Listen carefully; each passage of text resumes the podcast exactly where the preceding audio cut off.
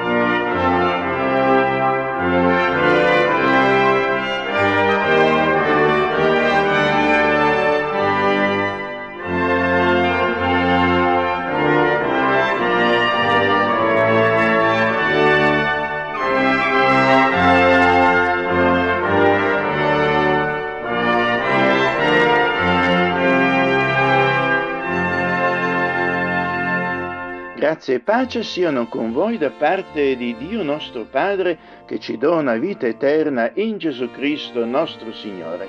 Nel nome di Dio che ci salva e ci redime in Gesù Cristo. Amen.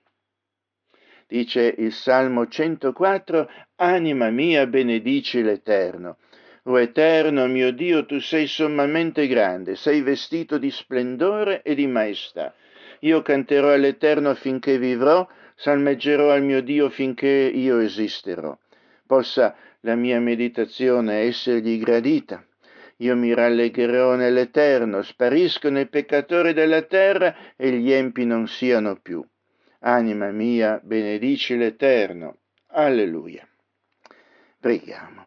Onnipotente Dio, ispira tu il nostro culto affinché glorificando il tuo nome siamo fatti partecipi della tua forza e della tua gioia per Gesù Cristo nostro Signore. Amen.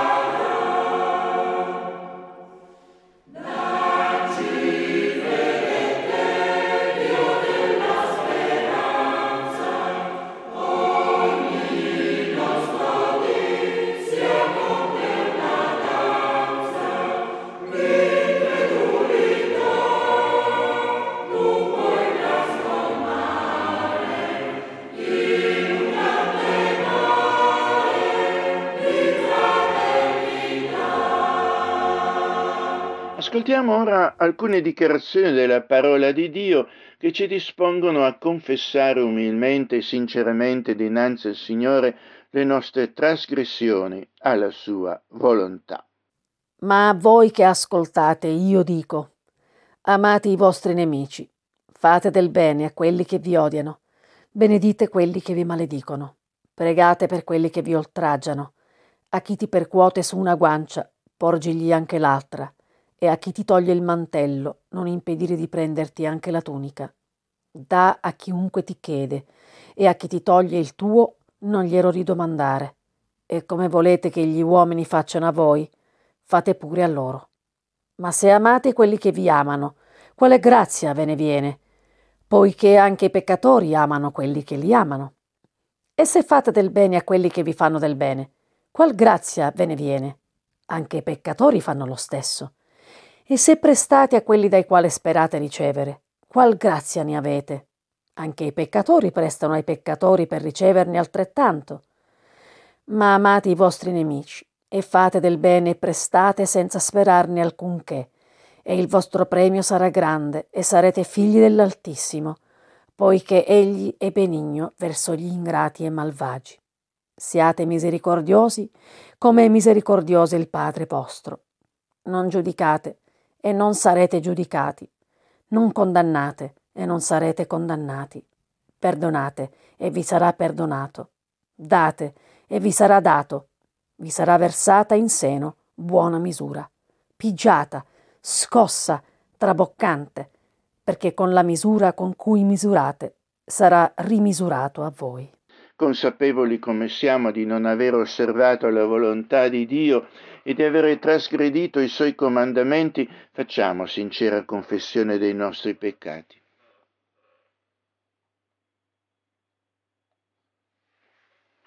Preghiamo. Dio giusto e santo, com'è grande l'abisso che ci separa dalla tua giustizia e dalla tua santità. Eppure tu non respingi mai coloro che ti cercano e a chi si pente offri perdono e pace per il sacrificio compiuto dal tuo Figlio unigenito in espiazione dei nostri peccati. Per la fede che abbiamo nel Salvatore morto e risorto per noi, perdonaci, o oh Dio, tutte le nostre colpe, fa che le trasgressioni che tu ci condoni ci siano di ammonimento per l'avvenire e accordaci di vivere d'ora innanzi come figli rinnovati dal tuo amore. Te lo chiediamo per i meriti di Gesù Cristo, benedetto in eterno. Amen.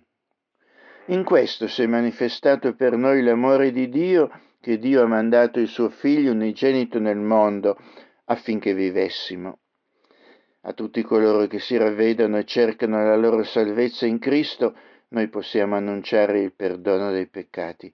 Nel nome del Padre, del Figlio e dello Spirito Santo. Amen.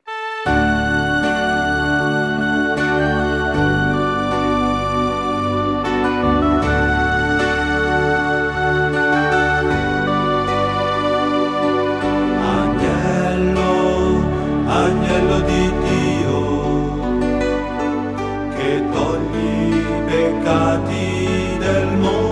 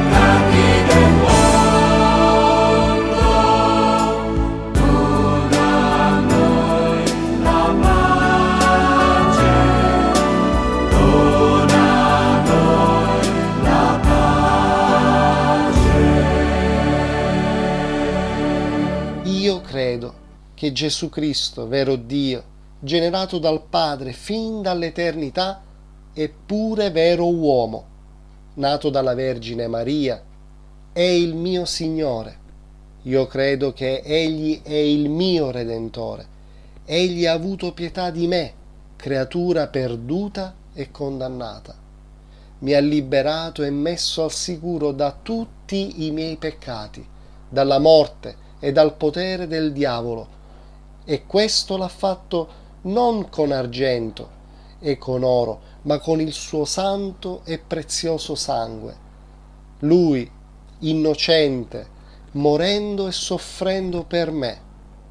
Io credo che egli ha fatto tutto questo affinché potessi essere suo, affinché io potessi vivere nel suo regno sotto la sua autorità e servirlo in eterna giustizia, innocenza e beatitudine. Lui infatti è risorto e vive e regna per sempre. Tutto questo per me è vero nel modo più certo e sicuro.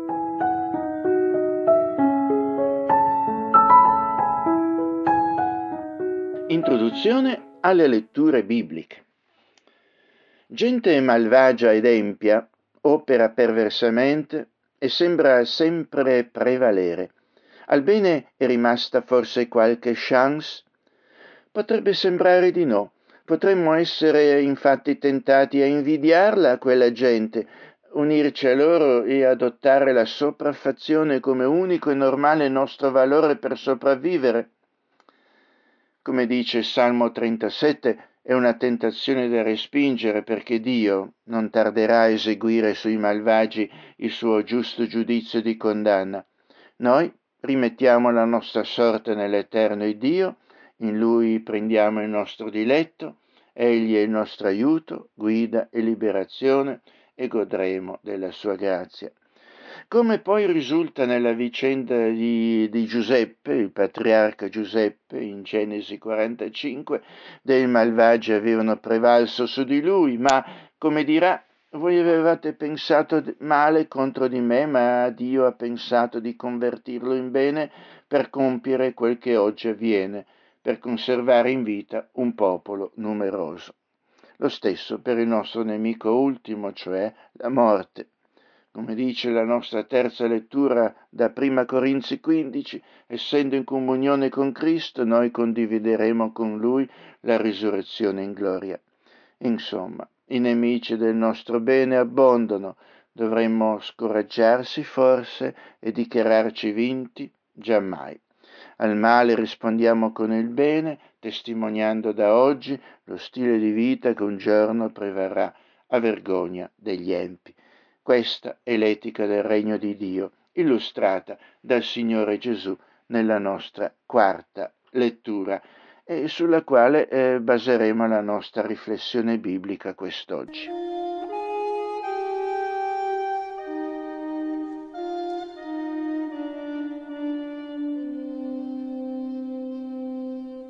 Salmo 37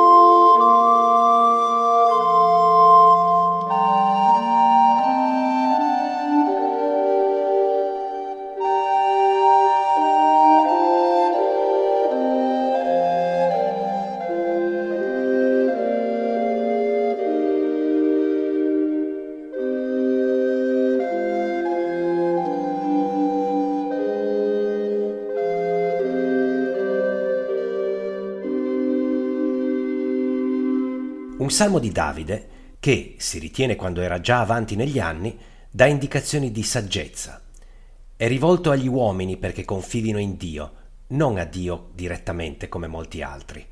Il messaggio principale è di non preoccuparsi e di non arrabbiarsi di fronte al successo dei malvagi e degli ingiusti, ma di affidarsi unicamente a Dio. Leggiamo i primi 12 versetti e poi i versetti 39 e 40. Non adirarti a causa dei malvagi, non portare invidia a quelli che operano perversamente, perché saranno presto falciati come il fieno e appassiranno come l'erba verde. Confida nell'Eterno e fai il bene. Abita il paese e coltiva la fedeltà. Prendi il tuo diletto nell'Eterno ed egli ti darà quel che il tuo cuore domanda. Rimetti la tua sorte nell'Eterno, confida in Lui, ed Egli opererà.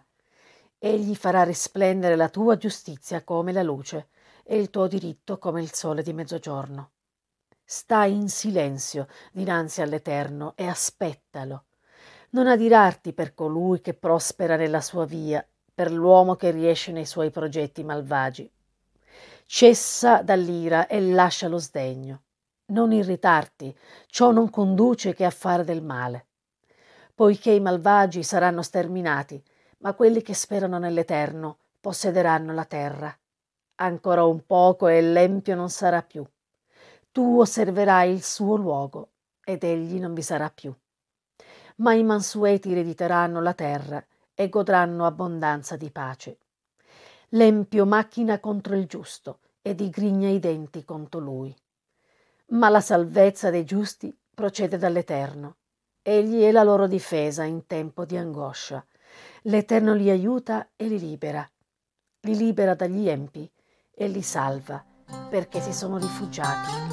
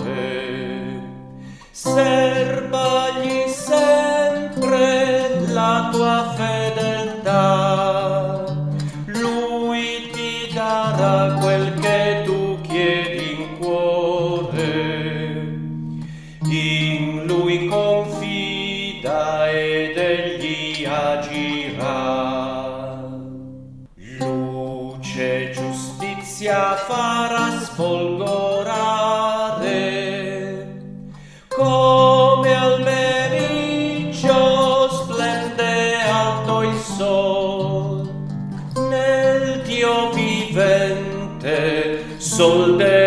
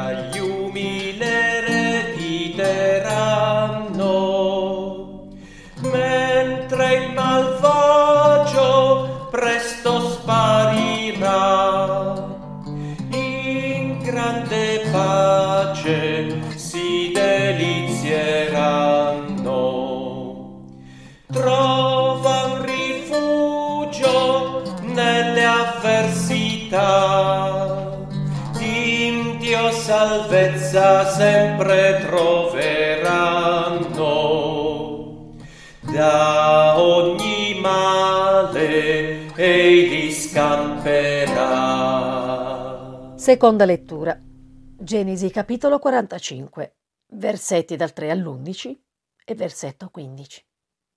Allora Giuseppe disse ai suoi fratelli, Io sono Giuseppe, mio padre vive egli tuttora ma i suoi fratelli non gli potevano rispondere perché erano atterriti dalla sua presenza. E Giuseppe disse ai suoi fratelli, Su, avvicinatevi a me. Quelli si avvicinarono ed egli disse, Io sono Giuseppe, vostro fratello, che voi vendeste perché fosse condotto in Egitto.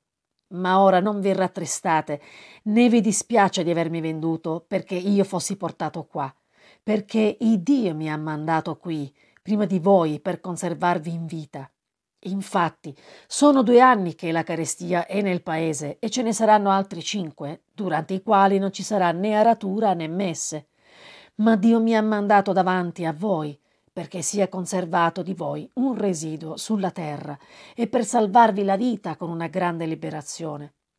Non siete dunque voi che mi avete mandato qua, ma è Dio. Egli mi ha stabilito come padre del faraone, signore di tutta la sua casa e governatore di tutto il paese d'Egitto. Affrettatevi a risalire da mio padre e ditegli Così dice il tuo figlio Giuseppe. Il Dio mi ha stabilito signore di tutto l'Egitto. Scendi da me, non tardare, tu abiterai nel paese di Goshen e sarai vicino a me, tu e i tuoi figli e i figli dei tuoi figli i tuoi greggi e i tuoi armenti e tutto quello che possiedi. E quivi io ti sostenterò, perché ci saranno ancora cinque anni di carestia, in modo che tu non sia ridotto alla miseria, tu, la tua famiglia e tutto quello che possiedi. Baciò pure tutti i suoi fratelli piangendo, e dopo questo i suoi fratelli si misero a parlare con lui.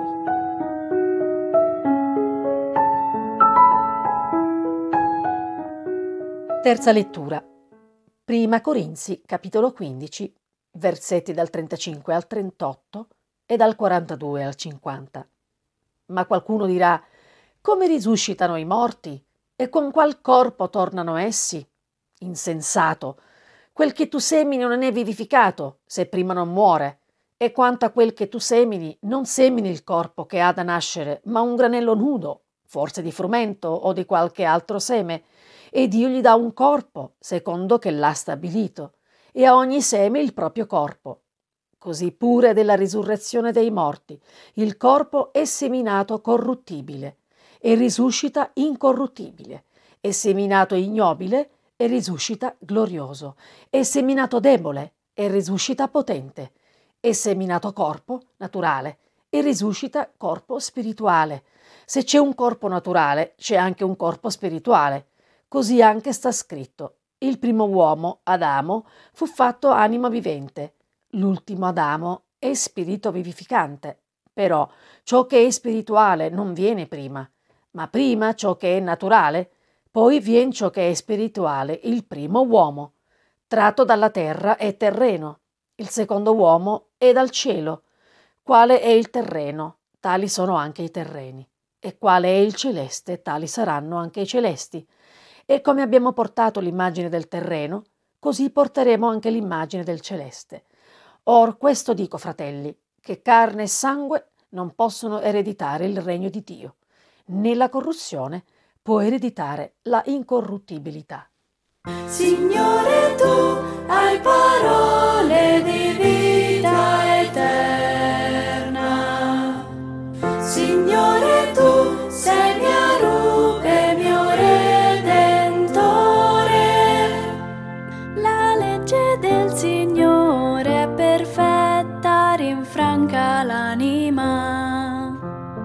La parola del Signore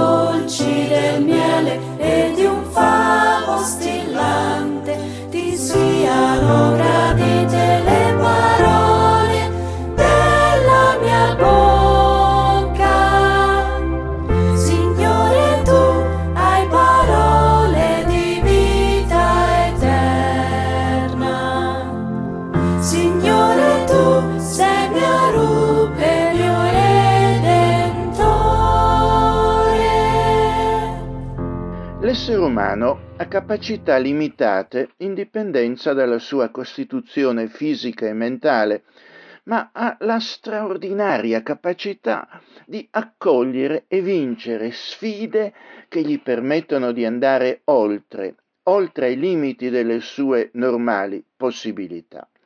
Lo può fare attraverso lo sviluppo della tecnologia, che testimonia della creatività che il creatore gli ha concesso e che è una componente della sua somiglianza con Dio. Lo dimostra nella pratica dei cosiddetti sport estremi, attraverso i quali alcuni aspirano a entrare nel catalogo del Guinness dei primati. Questo però è già più discutibile perché nella sua legge Dio ci proibisce di assumerci rischi non necessari che potrebbero pregiudicare la nostra vita e quella degli altri. Del tutto riprensibile però è la capacità umana di raggiungere livelli di perversione e di malvagità che non hanno paralleli nel mondo animale. Possiamo infatti creare mostri ed essere noi stessi abominevoli mostri che ci rendono di fatto simili a esseri diabolici. L'eccellenza morale e spirituale, però, è qualcosa a cui Dio stesso ci chiama ad aspirare. Un giorno, un giorno Gesù disse nel suo sermone sul monte, io vi dico che se la vostra giustizia non supera quella degli scribi e dei farisei, voi non entrerete affatto nel regno dei cieli. Scribi e farisei erano allora una categoria di persone che aspiravano al massimo della conformità morale alla legge di Dio, che la Bibbia chiama giustizia non che ci riuscissero, anzi Gesù denunciava la loro ipocrisia. In ogni caso Gesù chiamava i suoi discepoli a essere di più e meglio, meglio di loro quanto ad aspirazione.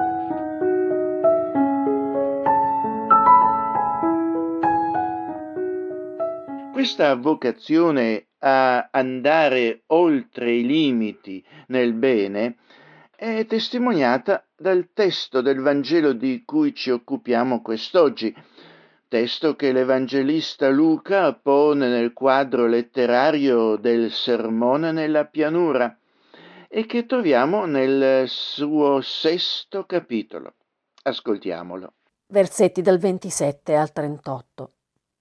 Ma a voi che ascoltate, io dico, amate i vostri nemici, fate del bene a quelli che vi odiano Benedite quelli che vi maledicono, pregate per quelli che vi oltraggiano.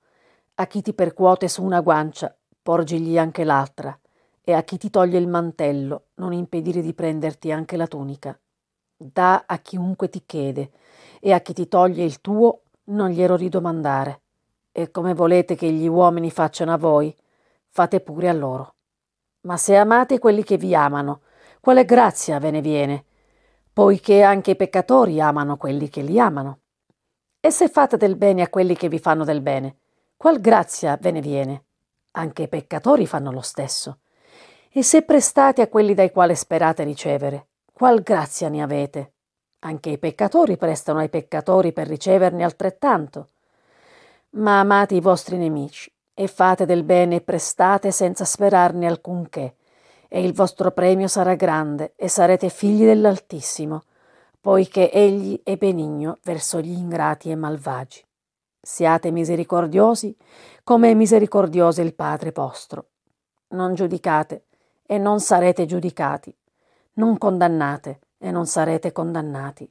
Perdonate e vi sarà perdonato. Date e vi sarà dato.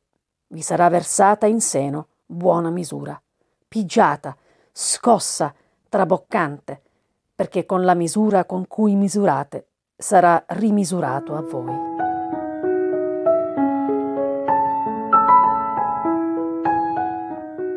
Si tratta di espressioni che indubbiamente ci lasciano perplessi e di fronte ad alcune simili, una volta i discepoli di Gesù si erano, erano rimasti molto sbigottiti e avevano detto ma chi dunque può essere salvato? Come per dire che esagerazione, così è impossibile.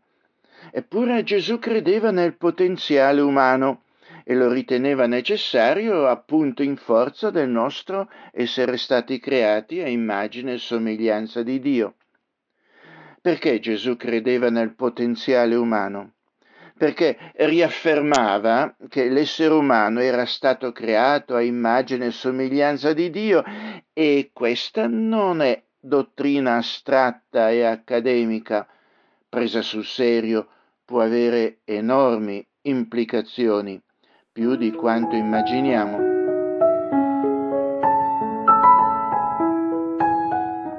Scorriamo dunque queste espressioni di Gesù. Ma a voi che ascoltate, notate questa espressione, uno potrebbe dire, ovvio, stiamo ascoltando, ma si può essere sordi in tanti modi. Sordo certamente alle sue parole è chi le ascolta con spirito critico, derisorio o scandalizzato. Il discorso di Gesù è indubbiamente discriminante, lo rivolge a coloro che odono, ma odono senza pregiudizi e con disponibilità, pronti ad imparare e a mettere in pratica ciò che ascoltano. Siamo noi fra questi. Amate i vostri nemici. Ecco, finora avete ascoltato ciò che la logica e la tradizione umana vi suggeriva. Al mondo sembra logico odiare i propri nemici, conservare nel cuore risentimento nei loro riguardi e vendicarsi di loro. Però se volete elevarvi spiritualmente e moralmente, dice Gesù, io vi dico di fare proprio il contrario, di amarli, anche se vi danneggiano. Ecco che cosa si rivelerà davvero rivoluzionario. Certo, è normale avere nemici. La fede cristiana, soprattutto quando è vissuta coerentemente, si fa in effetti molti nemici. Eh, eh, confondete dunque i vostri nemici con l'atteggiamento che non si aspetterebbero. Amateli. Certamente questo non significa approvare ciò che essi fanno o non esprimere mai nei loro confronti giusta indignazione, ma la persona deve essere amata, trattata con gentilezza e pietà, anche se è ostile. Certo, questo amore non potrà eh, essere l'amore spirituale che unisce fratelli e sorelle in fede, unito da un comune e profondo legame con Cristo, ma dimostrate il loro amore praticamente. Allo stesso modo, dice Gesù, fate del bene a coloro che vi odiano.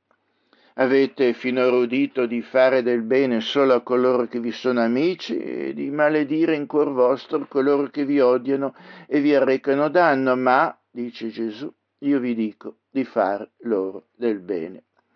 La scrittura dice, se dunque il tuo nemico ha fame, dagli da mangiare, se ha sete, dagli da bere, perché facendo questo radunerai dei carboni accesi sul suo capo. Questo in Romani 11:20. In altre parole, lui, nemico, si vergognerà del suo comportamento verso di voi, lo farai arrossire di vergogna.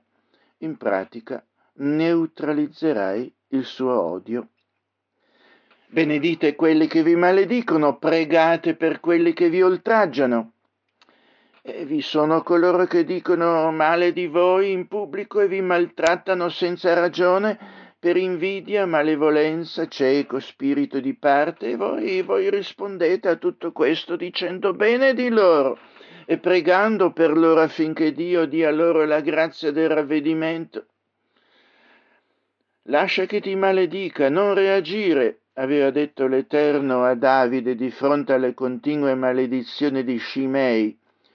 La scrittura dice a questo riguardo, Davide e la sua gente continuarono il loro cammino e Scimei camminava sul fianco del monte di rimpetto a Davide cammin facendolo malediva, gli tirava dei sassi e gli buttava della polvere.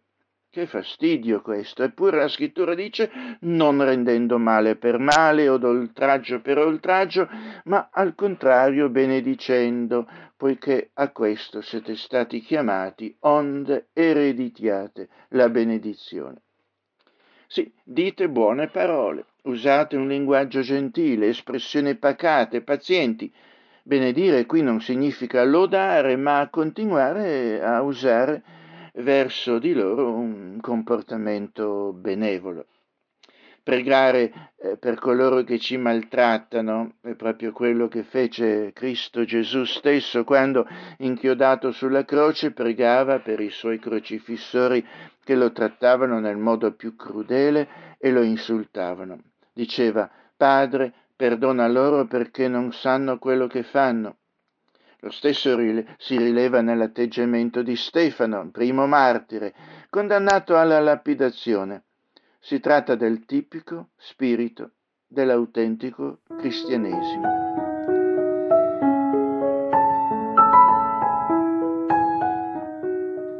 Ma le parole seguenti aumentano le nostre difficoltà. A chi ti percuote su una guancia, porgigli anche l'altra, e a chi ti toglie il mantello, non impedire di prenderti anche la tunica. Non c'è nulla di più contrario alla nostra natura di questo, eppure, eppure questo è stato l'atteggiamento costruttivo di tanti eroi della fede porgi a chi ti è scaffeggiato anche la guancia sinistra, per colpire anche quella se lo desidera. È diventata un'espressione proverbiale, ma sta a significare la maggior forza morale del perseguitato. Gesù la usa per insegnare la pazienza nel sopportare ingiurie e affronti, non cercare vendetta privata, al contrario soffrire di più che indulgere nella rivalsa. Per sottolineare, Gesù prosegue con un'espressione simile. Eh, non dobbiamo essere estremi nell'esigere il nostro diritto, sii disposto anche a lasciargli la tunica, pur di non litigare. Qui il valore da privilegiare non è la giustizia, ma l'assenza di conflitti. Lascia a Dio il difendere la tua causa ed eventualmente la vendetta.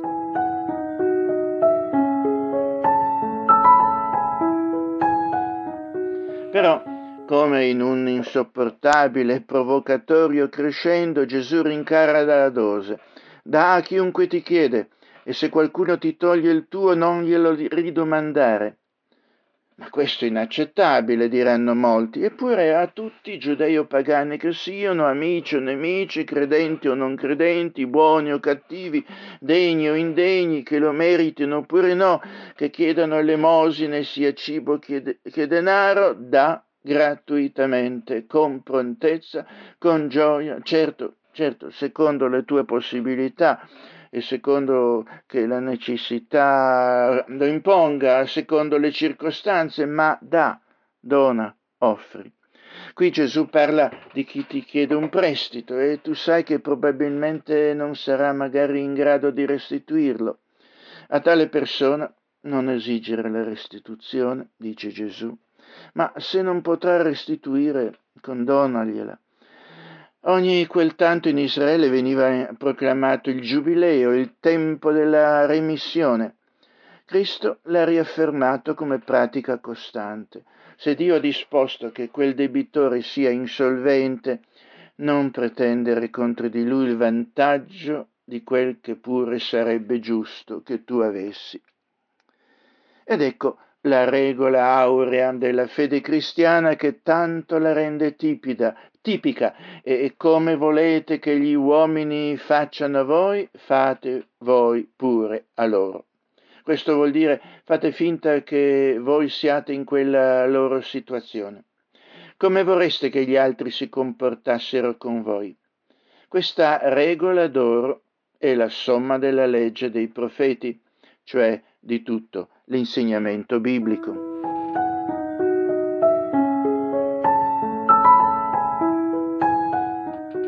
In tutto questo comportamento che Gesù ci comanda vi è pure una logica ad esso inerente. Gesù dice, ma se amate quelli che vi amano, quale grazia ve ne viene? Poiché anche i peccatori amano quelli che li amano. Anche nella logica corrente l'amore vero è un atto di gratuita generosità. Amare chi ci ama, in fondo è facile. Amare chi ci ama è un debito di riconoscenza, un dovere da compiere per il quale non bisogna aspettarsi un grazie, è uno scambio naturale. Amare chi non ci ama, amare chi ci odia e certo non apprezzerà il nostro gesto è impegnativo, implica sforzo, iniziativa, è una sfida, è un andare oltre ai limiti della capacità umana come un'impresa sportiva che ci mette a dura prova. È eroico. Ecco dunque che come cristiani siamo chiamati proprio a oltrepassare ciò che è comune a questo mondo. Amare chi ci ama lo possono fare coloro che non tengono in alcun conto l'onore della persona e della legge di Dio. E Gesù dice, e se fate del bene a quelli che vi fanno del bene, quale grazia ve ne viene? Anche i peccatori fanno lo stesso. Anche fare del bene a chi ci fa del bene non implica alcuna gloria e merito. Lo scambio di favori è comune anche, mettiamo, fra i mafiosi. Prestiti, atti di solidarietà fra gente dello stesso clan, gruppo, famiglia, fra coloro che si sono legati da un patto di solidarietà, è, normale. Fare del bene a chi non si è tenuti a farlo, a chi nemmeno si è legato a un patto di reciprocità, questo sì che è notevole. E poi, e se prestate a quelli dai quali sperate di riavere, qual grazia ne avete? Anche i peccatori prestano ai peccatori per riceverne altrettanto. Il prestito di denaro è meritorio? Beh, è utile, è conveniente, ma è una virtù? Il prestito di denaro è pratica comune, si presta denaro con l'intesa che verrà restituito. Le banche traggono dal prestito di denaro attraverso gli interessi un cospicuo guadagno. E poi vi sono gli usurai e gli strozzini che applicano interessi altissimi. Essi si ritengono degli utili benefattori, ma lo sono davvero? Prestare invece a chi magari non potrà restituirci il prestito senza volerne trarre un guadagno personale, questo è meritorio e dà gloria e onore a Dio. La solidarietà autentica e gratuita, amare chi ci ama è facile, fare del bene a chi ci fa del bene è facile, prestare da chi sappiamo ci restituirà è facile. Gesù però non ci propone ciò che è facile Gesù non ha mai detto che sia facile seguirlo. Ma amate i vostri nemici e fate del bene e prestate senza sperare in alcunché, e il vostro premio sarà grande e sarete figli dell'Altissimo, perché egli è benigno verso gli ingrati e i malvagi. Prosegue Gesù. Questo comportamento dimostrerà che voi siete veramente figli di Dio dello stesso carattere dimostrato da Dio, compatibili con Lui e in questo sarà il vostro premio. Questa è la motivazione di fondo dell'etica del cristiano, nel proprio comportamento assomigliare a Dio. C'è chi non fa questo perché ha paura di impoverire e di andare in fallimento. Qui però c'è la sorpresa, la contraddizione alle nostre umane paure. Dio vi benedirà nelle vostre sostanze terrene qua giù e non dimenticherà nemmeno dopo quello che avrete fatto. Coloro che agiscono sulla base del principio della grazia e con esso agiscono con disponibilità e beneficenza verso i propri consimili verranno resi manifesti come autentici figli di Dio. Perché? Perché sarà palese che sono nati da Lui che sono stati resi partecipi della sua divina natura, che gli rassomigliano imitandolo. Infatti è proprio così, egli, egli Dio, è benigno verso gli ingrati e i malvagi. Ma ecco il nostro versetto finale, siate dunque misericordiosi come misericordioso il Padre vostro. Abbiate il cuore tenero, siate gentili e disponibili a tutti, amici e nemici, come il vostro Padre Celeste è buono verso tutti. Egli è misericordioso per eccellenza. Eh, un giorno in una parabola Gesù paragona Dio a un creditore che con grande compassione aveva condonato a un uomo un grandissimo debito, aspettandosi poi che questi condonasse i debiti molto più piccoli che altri dovevano a lui. Certo, se siamo cristiani, se abbiamo riposto in Cristo la nostra fede, noi sappiamo che Dio ci ha condonato la giusta condanna che noi meritavamo a causa del nostro peccato, avendola pagata Lui al nostro posto. Questo però comporta che noi ci rapportiamo anche in questo modo con i nostri simili, usando misericordia nei loro confronti. Che magnifica conferma questa le parole della nostra evangelizzazione, se noi ci comportiamo con gli altri in coerenza e somiglianza con il carattere e il comportamento di Dio. L'etica che ci propone Gesù certamente suscita perplessità, derisione e l'opposizione di molti nostri contemporanei Essi non ascoltano Gesù o se lo odono lo disprezzano, lo trattano con sufficienza. A voi che ascoltate, però, a voi che lo udite senza pregiudizi e con disponibilità, pronti a imparare e a mettere in pratica ciò che da lui ascoltano, voi vi librerete al di sopra della mediocrità e del conformismo improduttivo per scoprire quanto più costruttivo, producente e positivo sia ciò a cui Gesù ci chiama. Questo significa essere all'altezza di come eravamo destinati ad essere, aspirare all'eccellenza, la stessa incarnata da Gesù Cristo, perché siamo stati creati a immagine e somiglianza con il Dio che Gesù ci ha insegnato a chiamare Padre e noi vogliamo manifestare il carattere della famiglia a cui apparteniamo, non è vero? E non si tratta nemmeno di guadagnarci o meritarci così la salvezza, non è questo a cui guardiamo, guardiamo a colui che ci ama e che noi amiamo, al quale desideriamo somigliare. Sono tanti oggi che si distinguono in cattiveria, a chi si rendono simili. Peggio che bestie si dice. Gesù però lo diceva meglio ad alcuni suoi avversari, voi siete del diavolo, che è vostro padre, volete fare i desideri del padre vostro. Egli è stato omicida fin dal principio e non si è attenuto alla verità perché non c'è verità in lui. Quando dice il falso parla del suo perché è bugiardo e padre della menzogna. Non c'è nulla da guadagnare ad essere figli del diavolo perché verrà il diavolo definitivamente sconfitto da Cristo, il figlio di Dio per eccellenza. Poi, a chi volete voi somigliare?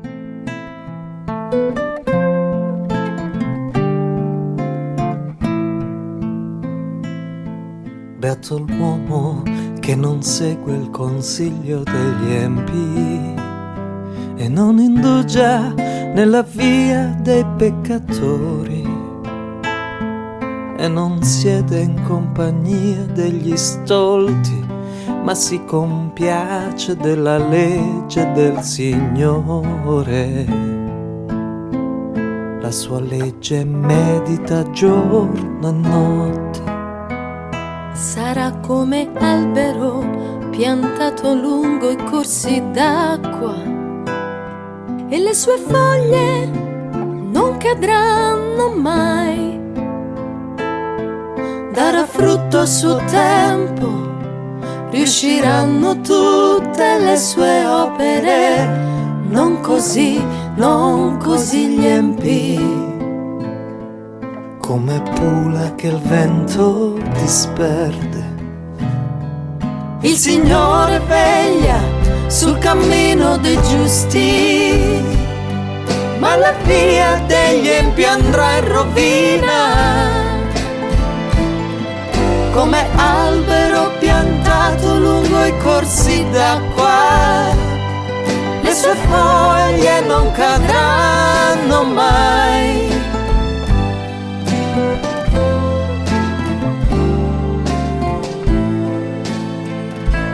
Perciò non reggeranno i malvagi nel giudizio, nei peccatori nell'assemblea dei santi.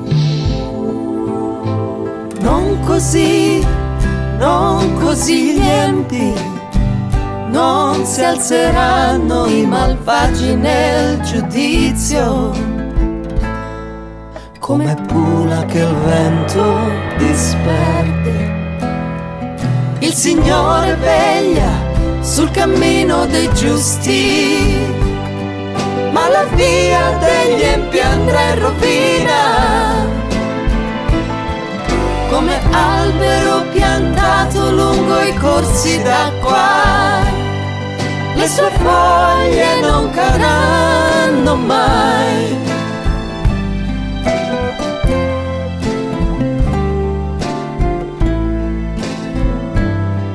Le sue foglie non cadranno mai. O Signore, ci hai insegnato che senza amore tutto ciò che facciamo non vale nulla.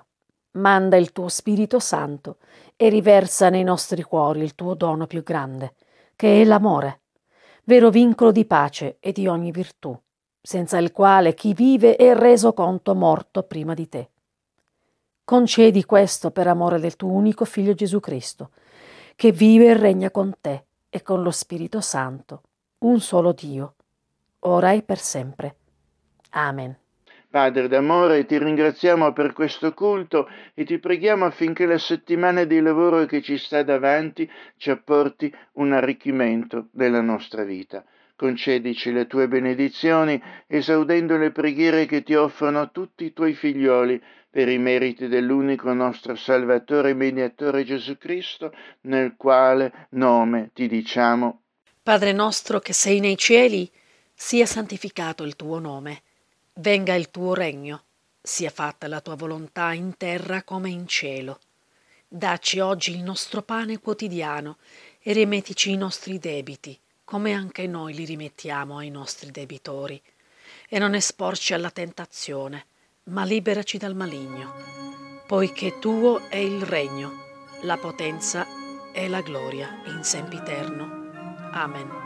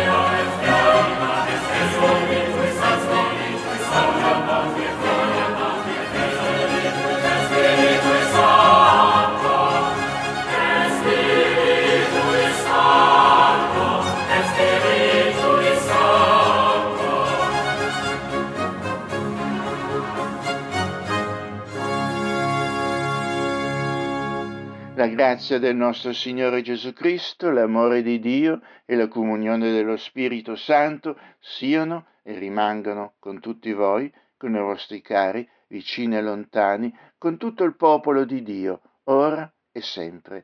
Amen, Signore. Amen.